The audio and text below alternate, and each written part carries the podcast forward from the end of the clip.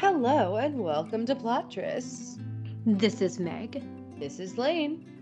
And today we're talking about Dearest Rogue by Elizabeth Hoyt. This was published in 2015 and is the 8th book in the Maiden Lane series. It's the 8th book. We're over halfway. We're not done yet, but we're getting there. How many are there in this series? There are 12 full-length novels and 3 or 4 novellas. We're getting there, people. We're getting there. We're going to do it. We're going to do it, guys. The previous 7 books can be found relatively recently because we've been re-releasing the old recordings and releasing new recordings for the entire series about once a month, but slightly more rapidly. Yep, that's it. So check them out. Today, we're talking about Dearest Rogue, which is one of my favorite of the series, but one that I never recommended to Lane before. And you'll see why. She wasn't wrong, you guys. And it breaks my heart that I'm like such a picky asshole. But first, the book jacket. He can guard her. Lady Phoebe Batten is pretty, vivacious, and yearning for a social life befitting the sister of a powerful duke. But because she is almost completely blind, her overprotective brother insists that she have an armed bodyguard by her side at all times, the very irritating Captain Trevelyan. From every danger. Captain James Trevelyan is proud, brooding, and cursed with a leg injury from his service in the King's dragoons. Yet he can still shoot and ride like the devil. So watching over the distracting Lady Phoebe should be no problem at all. Until she's targeted by kidnappers. But passion itself. Caught in a deadly web of deceit, James must risk life and limb to save his charge from the lowest of cads, one who would force Lady Phoebe into a loveless marriage. But while they're confined to close quarters for her safekeeping, Phoebe begins to see the tender man beneath the soldier's hard exterior. And the possibility of a life and love she never imagined possible. The exterior is really hard. In all possible ways. I mean, there's a part, oh my God, there's a part where they're riding and like, he pulls her like head against his chest and she's like, ow, the butt of his gun is like kind of poking me in the face, but I kind of like also being like crushed up against him. So I'm not going to say anything. And that should tell you everything about this book. I will say about this jacket, it implies that it takes the near-death experience for her to be attracted to him. Mm-hmm. And I'll give her the credit that she's interested in him before they have to go to Cornwall together. Oh, yeah. Oh, she's. Oh, yes. Oh, I love it. God, I really like this book. I really like this book a lot. I really like this romance. Yeah. Yeah. Well, as usual, we generated a random number out of 50. And for this episode, that number was 29. And then we wrote our own summaries based on that number. So my 29-word summary is, what happens when you can no longer spend your life upholding law and order? You get to uphold your own moral code. That's what. Done. That is so sassy and so James. I was talking to Lane before we started recording, and I was like, basically, James's character arc is moving from lawful good to neutral good. And that is the kind of character arc that I can get on board with. No one in this podcast, there's only 2 of us, is interested in the chaotic or the evil. No. Every character we've ever liked is lawful or neutral, and most of them are lawful. Yeah, but by lawful or neutral, we also mean lawful or neutral good. What's the medium one? There's 2 mediums. Neutral. Right, like lawful, neutral, good. There's lawful, neutral. There's lawful good, neutral good, and chaotic good. Right. But what's the other middle one? there's lawful neutral, true neutral, and chaotic neutral. So we're only interested in like the four grids that are both lawful and neutral, neutral and good. There's only three grids, but yeah. It's four. They're lawful good, true neutral, lawful neutral. Oh, you're okay with a true neutral then? I think we could totally do that. I mean, I think I can do that too. Let's be honest. I could also probably do chaotic good. I'd have to. Who is chaotic good? Leave it in the comments. Well, I'm thinking of Miles Workhorst again. I think he's got a little bit more compass than that. Yeah. Well, I'm not talking about Errol. I'm talking about Miles, right? I mean, fair. Oh my God. Okay. What's your 29 word summary, Lane? Let's talk about James Trevelyan now. Phoebe is over being treated like a China doll, and James is aware that she's not made of porcelain, but she doesn't know because she can't see his face.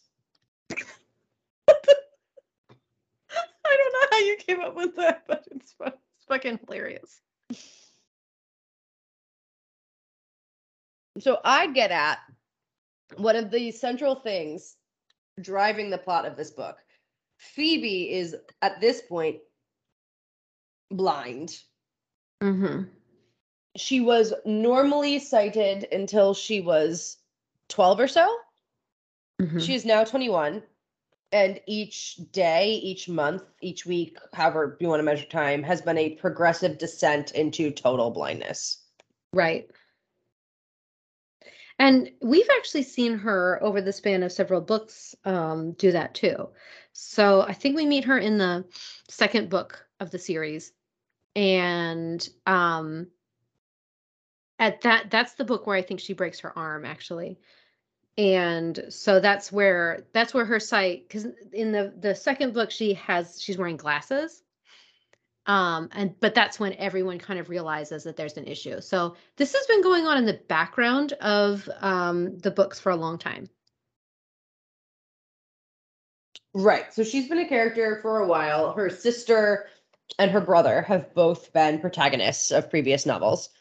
Yes. And her brother is Maximus Batten, the world's biggest asshole. Dickus Maximus. Who I am weirdly okay with. I know. You want this guy. It's because he's fucking neutral. I mean, lawful, whatever. He's a fucking asshole, but you like him. I think he's lawful neutral. He's a... Yeah, or neutral, true neutral. Because he breaks a lot of laws. But does true neutral try to shut down all the gin distilleries? No, that's why I'm saying maybe he's a neutral good. Point is, bag of dicks, but I'd ride it.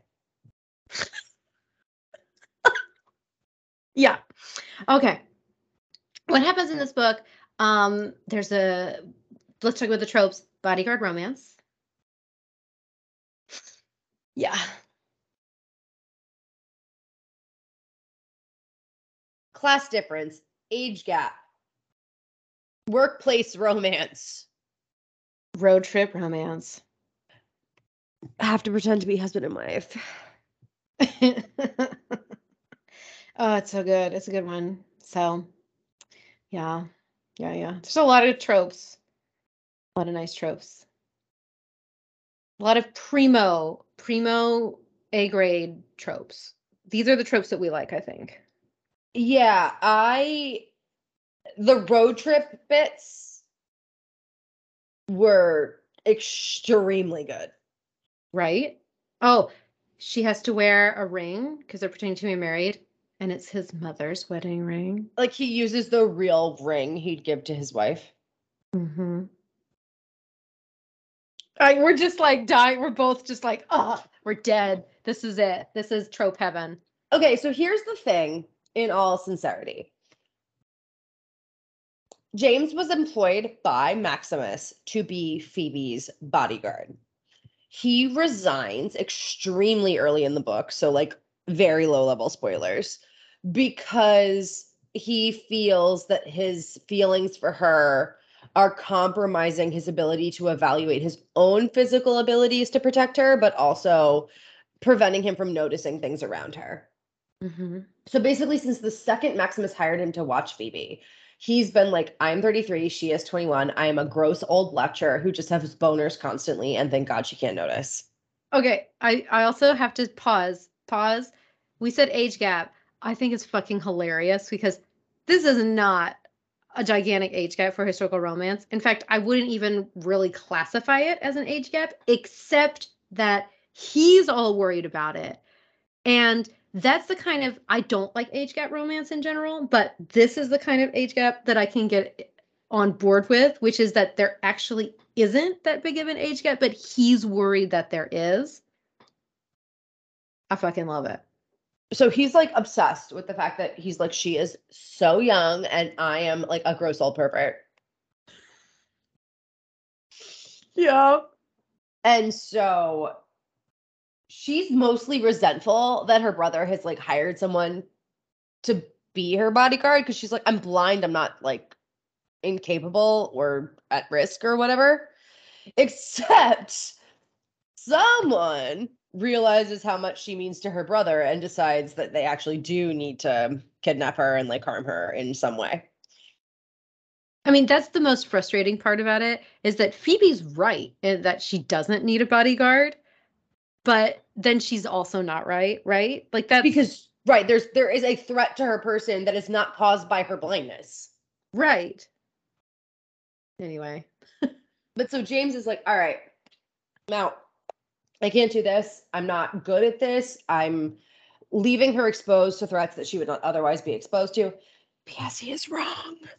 I was going to say, that's the thing, too, is like, number one, on the one hand, he's kind of right because he's not as physically able as he once was. And maybe he is making some decisions based on sentiment rather than logic or practicality. On the other hand, he's wrong because he is the person who can best protect her. These are the contradictions that I really like in a romance.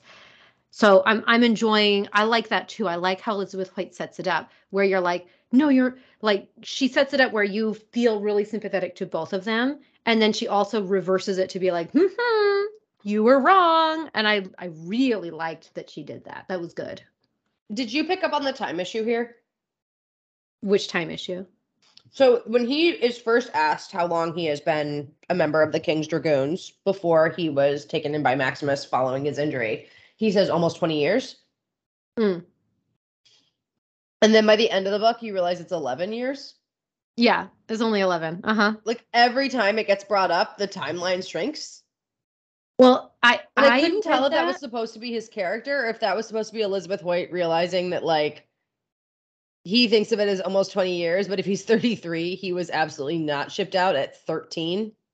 Yeah, so, I mean, it could be either, but I think it works as him being like, oh, I've been a dragoon for 20 years. And then he thinks about it and he's like, I'm actually, I see it as him. This is part of his character growth, right? In the beginning, he's like, I'm an old, washed up, former soldier who can't even be a soldier anymore. And by the end, he's like, I'm husband material, right? So I see it as him doing that. It could have been an issue. This could be an editing issue, right? I'm not saying it isn't, but it worked for me. I mean, that's totally fair. So in terms of sexiness tropes,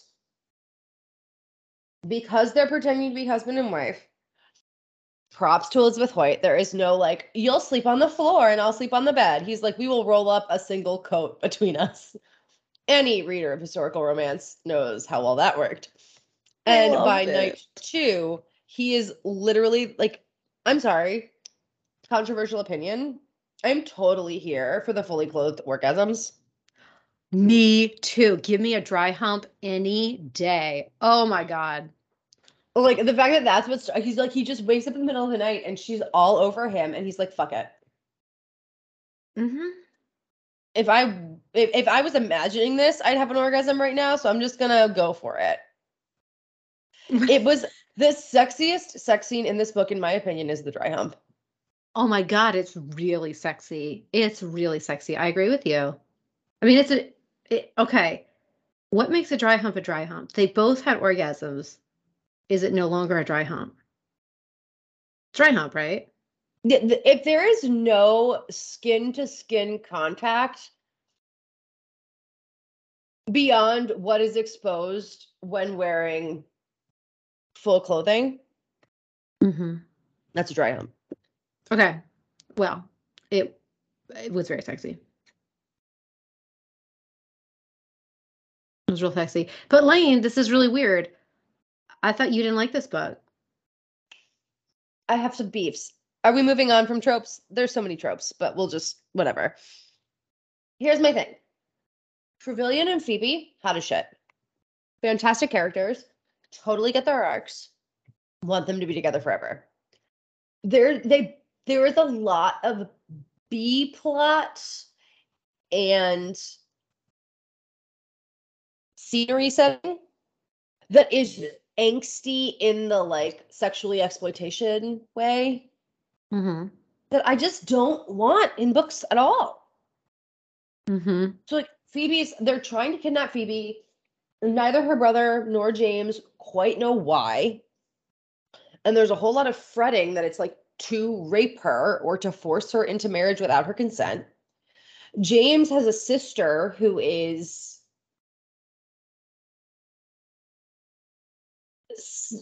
in some way developmentally delayed, impaired, whatever. The specific diagnosis is not given. And she was raped in the sense that she is not a person capable of giving consent. And that singular rape, as far as you can gather, resulted in a pregnancy. And so there's just all of these really dark, exploitative themes bringing down what is otherwise a romance between like the super upright soldier and the sunshine grump, sunshine person, who, in spite of all the odds, still sees joy in life, who can teach him something about that. Like, I should be totally into James Trevelyan, former soldier in the King's army, barely not a spy. Barely. Learning to love because he sees this blind woman as capable in ways that no one else in her life does. Like, that is enough of a story. The fact that she keeps getting kidnapped and the people are like, we're going to force you to marry against your will, and that his sister was raped and forced to have a child. Like, all of those things are so dark.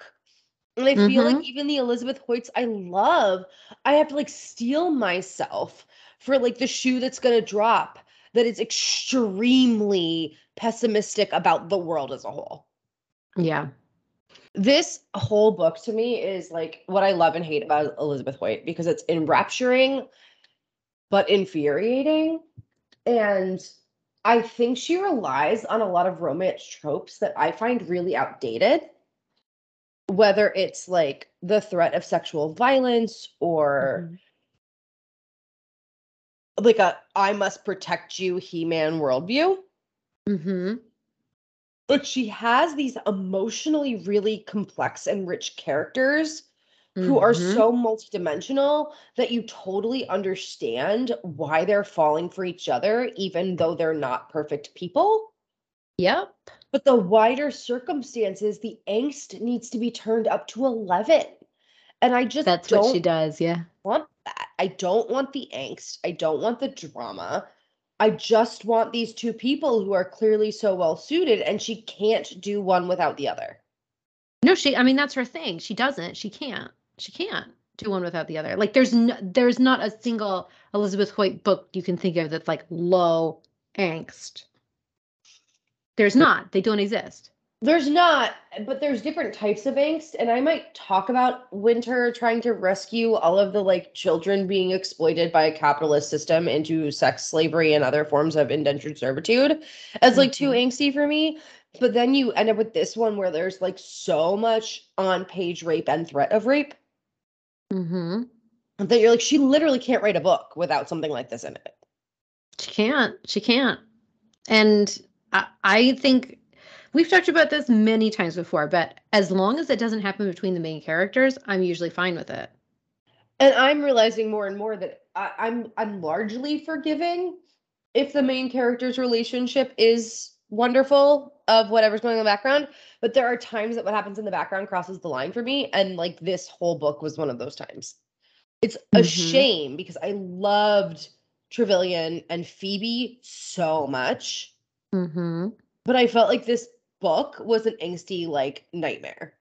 I'm going to talk about James more because I'm realizing that this specific character archetype, it really pushes my buttons, like in the good way.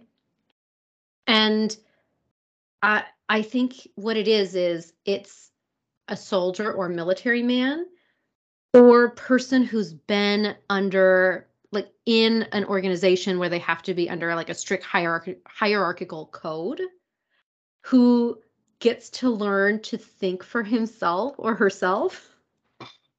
Like, that is my catnip. Somebody said to me recently that, like, I like military heroes. And I was like, what? I was like, I don't like military heroes. I'm not like that Air Force romance we read was not my thing. So it's not the fact that they're in the military that turns me on. I think it's the fact that they have been living in this specific society that's very hierarchical. And then they have to learn to live outside of it. Or, oh my God, I think both of us are really into the man with good intentions. And I think, yes, I think we're both into men who want to do good. And we recognize that the systems that like historically have been used as code words for those type of people are unjust. And so the way to portray that now to a modern reader is to have a man who wanted to work within the system and found power to help people within the system, but has now rejected the system. And like, there's a more effective way to help people outside of it, but I still don't know how to be without that hierarchical structure. It's a very complicated thing, but I'm totally with you. But James in particular, I say that you can read these books as standalones. I stand by that. However, I will say that James in particular has like a multi-book character arc. You meet him in Winter's book, where he is single-mindedly pursuing the ghost. Actually, you meet him in Silence's book, right? Where he is doing this, like, going after the gin smugglers, and then he's like, really going after the ghost. And in the ghost books, in that trilogy, he goes from saying, well, the ghost has killed people, he's bad, to working with the ghost to bring down the actual bad guy, right? And then the most recent book, he was the one who arrested Apollo. And then he's like, wait, you're an innocent man. I need to prove you're innocent. So he goes from the guy who arrested him to this guy who's working outside of the system to prove his innocence. And finally, you have this book, which is obviously the I don't know how to say that. Ne plus ultra. I don't know. Anyway, it's the pinnacle of his character arc, which is he's working for this Duke to protect Phoebe. And he still wants to protect Phoebe. Like, that's what he really wants to do. But he's like, actually, I know the best way to protect her. It's not someone telling me how to do it or what to do. So good. I also loved how irrational that was. Like, on the one hand, you see justified that Maximus's house is compromised in many ways. It's a large house. There are many servants. There are many people who gossip. There's just no way to keep contained where she is in an environment like that. But I also love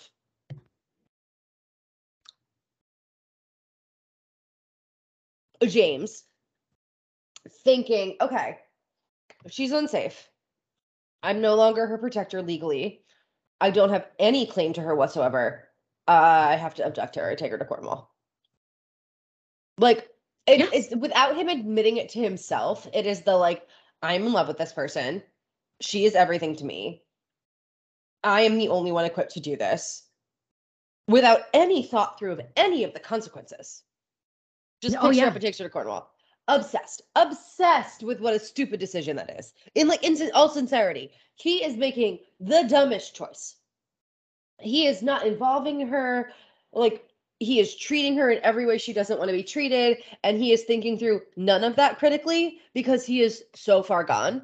If you want me to forgive a hero for like a multitude of sins, have those sins be committed in the name of, I'm so in love and won't admit it, that I have to try to control every facet of this. And that is extremely stupid, but here you go. He just has really great character growth. Like I said, it's really good.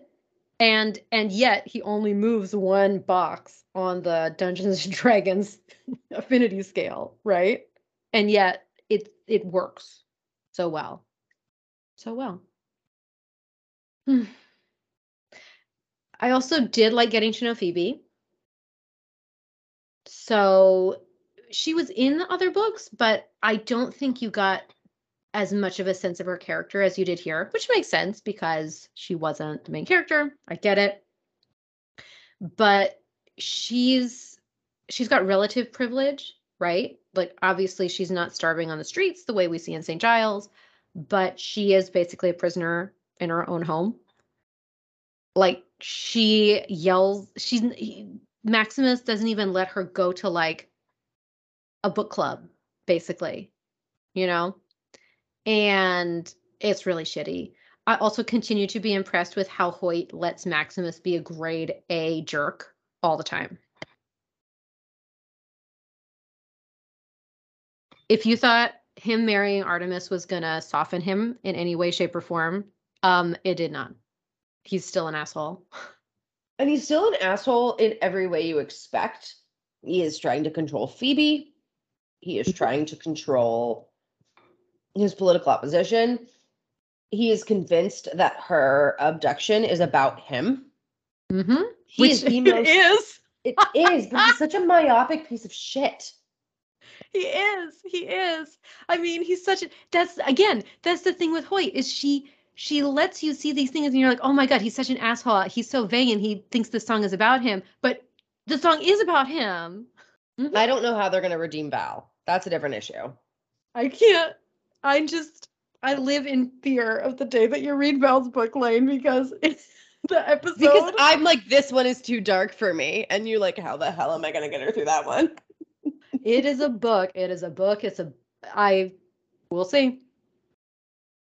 We're almost there. I was so mad at several points by reading this. Yeah. And then my brain would like backtrack and I'm like, but it's sexy. Yeah. And Trevelyan is sexy. Yeah. But it's so thematically dark. I don't know how infantilizing some of the things, like Phoebe appreciates people just explaining the visuals of the environment to her. Like, people assuming that they should do that. Like, she finds that very comforting. I don't know if that's like best practice. In terms of how well this handles disability, I do not know, and I can't comment on that. But I felt like Phoebe overall did a good job articulating her own desires. Mm. And I appreciated that. Whether or not it's an accurate representation of blindness and degenerative blindness, I don't know.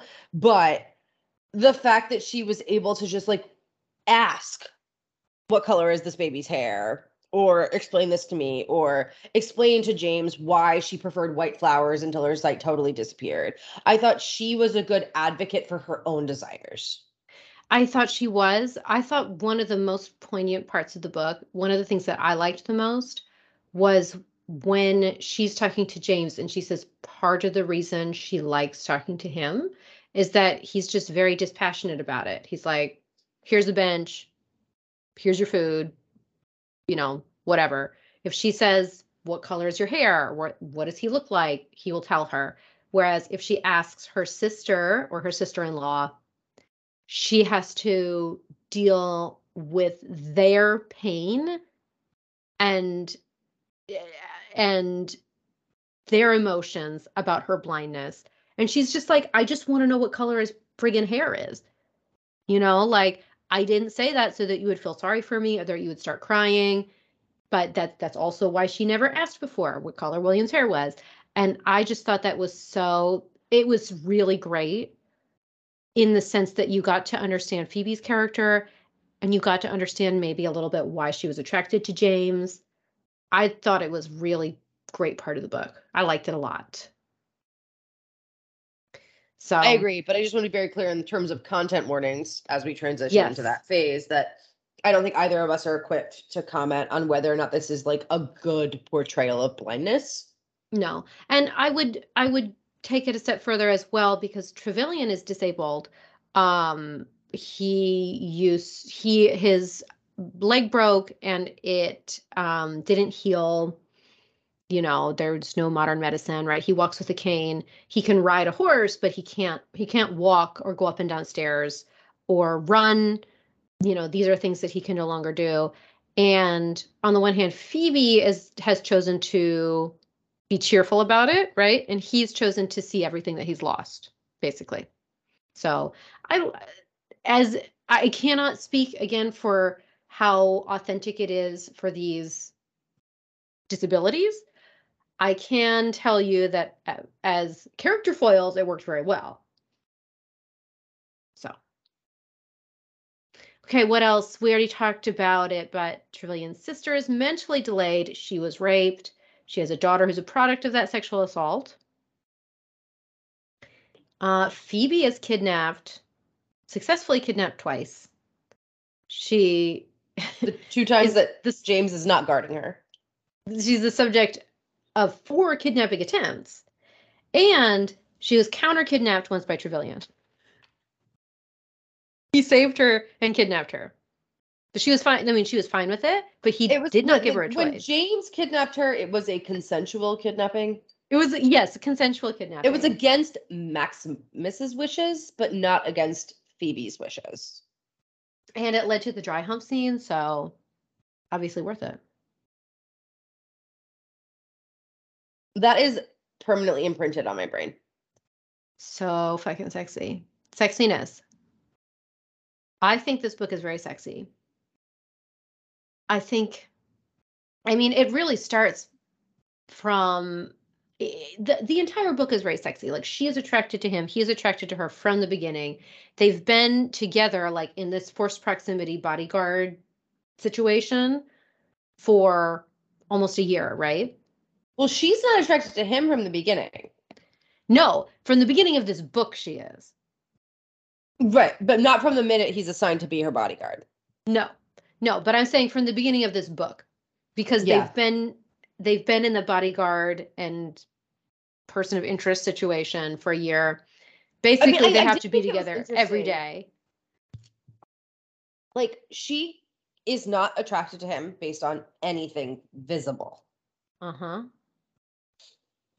And I thought because she had formerly been sighted, she was asking people to describe his looks to her so she could form a mental picture of him. So it's not like she's disinterested in whether or not he's physically attractive, but what is attractive to her now as someone without sight is very different.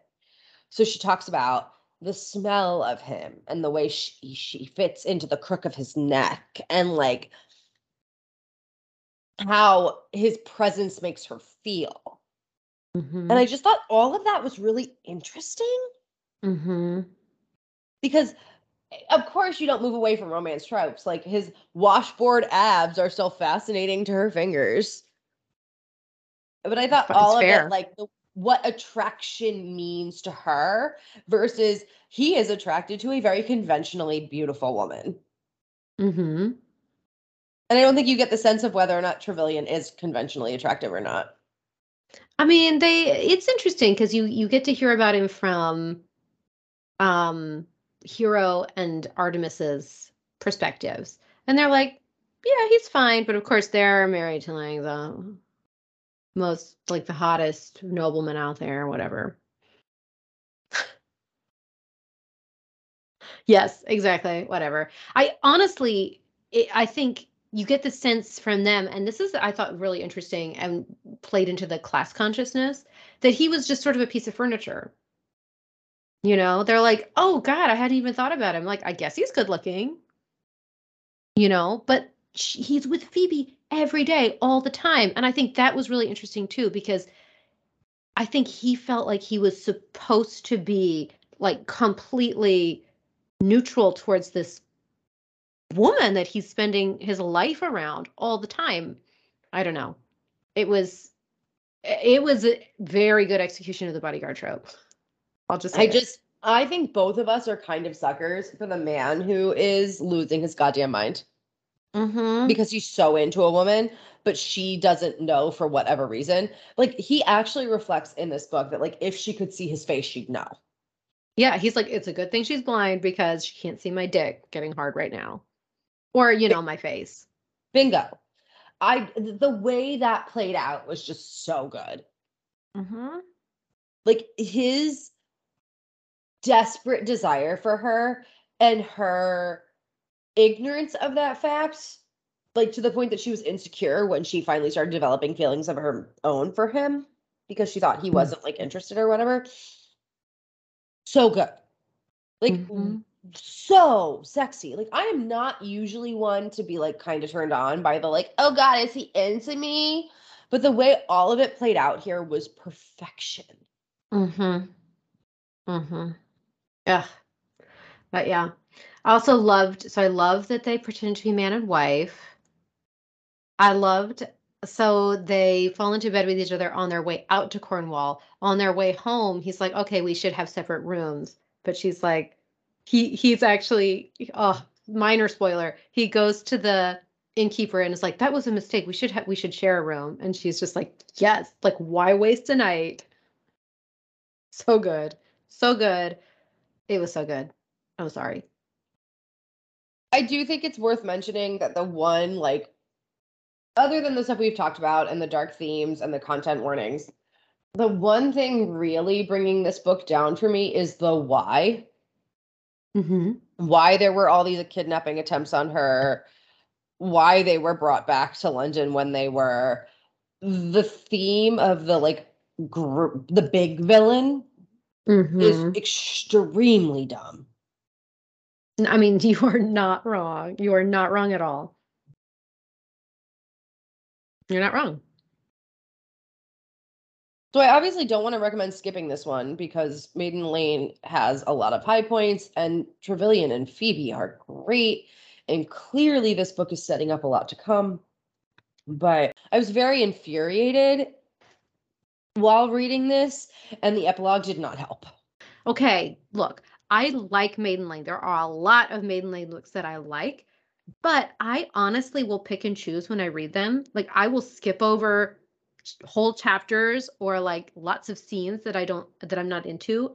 I will do that. There are books that I read, not in the Maiden Lane series, other books where I will literally skip every other chapter. Like, I like the book, but when a book goes from perspective to perspective, like one chapter is from this person and then one chapter is from that person, I'll skip that person the entire time because it doesn't add anything. I just want to stay with this person the entire time. And I'll be like, literally never done that. So no, I don't know what you're talking about. Well, I don't do it the first time. I only do it when I reread. But I'll be like, I've actually talked to people and I'm like, this is one of my favorite books. And they're like, oh, really? I didn't like it. And I'm like, you just reread it and you don't read these chapters and it's really good. And they look at me weird, but I'm like, I don't know. This is the only part in my life, Blaine, I think I'm like maybe chaotic neutral when it comes to reading. My mind is blown. But I could see myself. I definitely like just skimmed Eve. I probably read their wedding thing. Anyway, Meg loves Elizabeth Hoyt and Maiden Lane. I wouldn't recommend skipping this one. Trevelyan and Phoebe are great. Yep. Thank you so much for listening. Yeah, thank you so much. Rate, review, subscribe. Check us out around the internet. Buy our merch and talk to you later. Bye.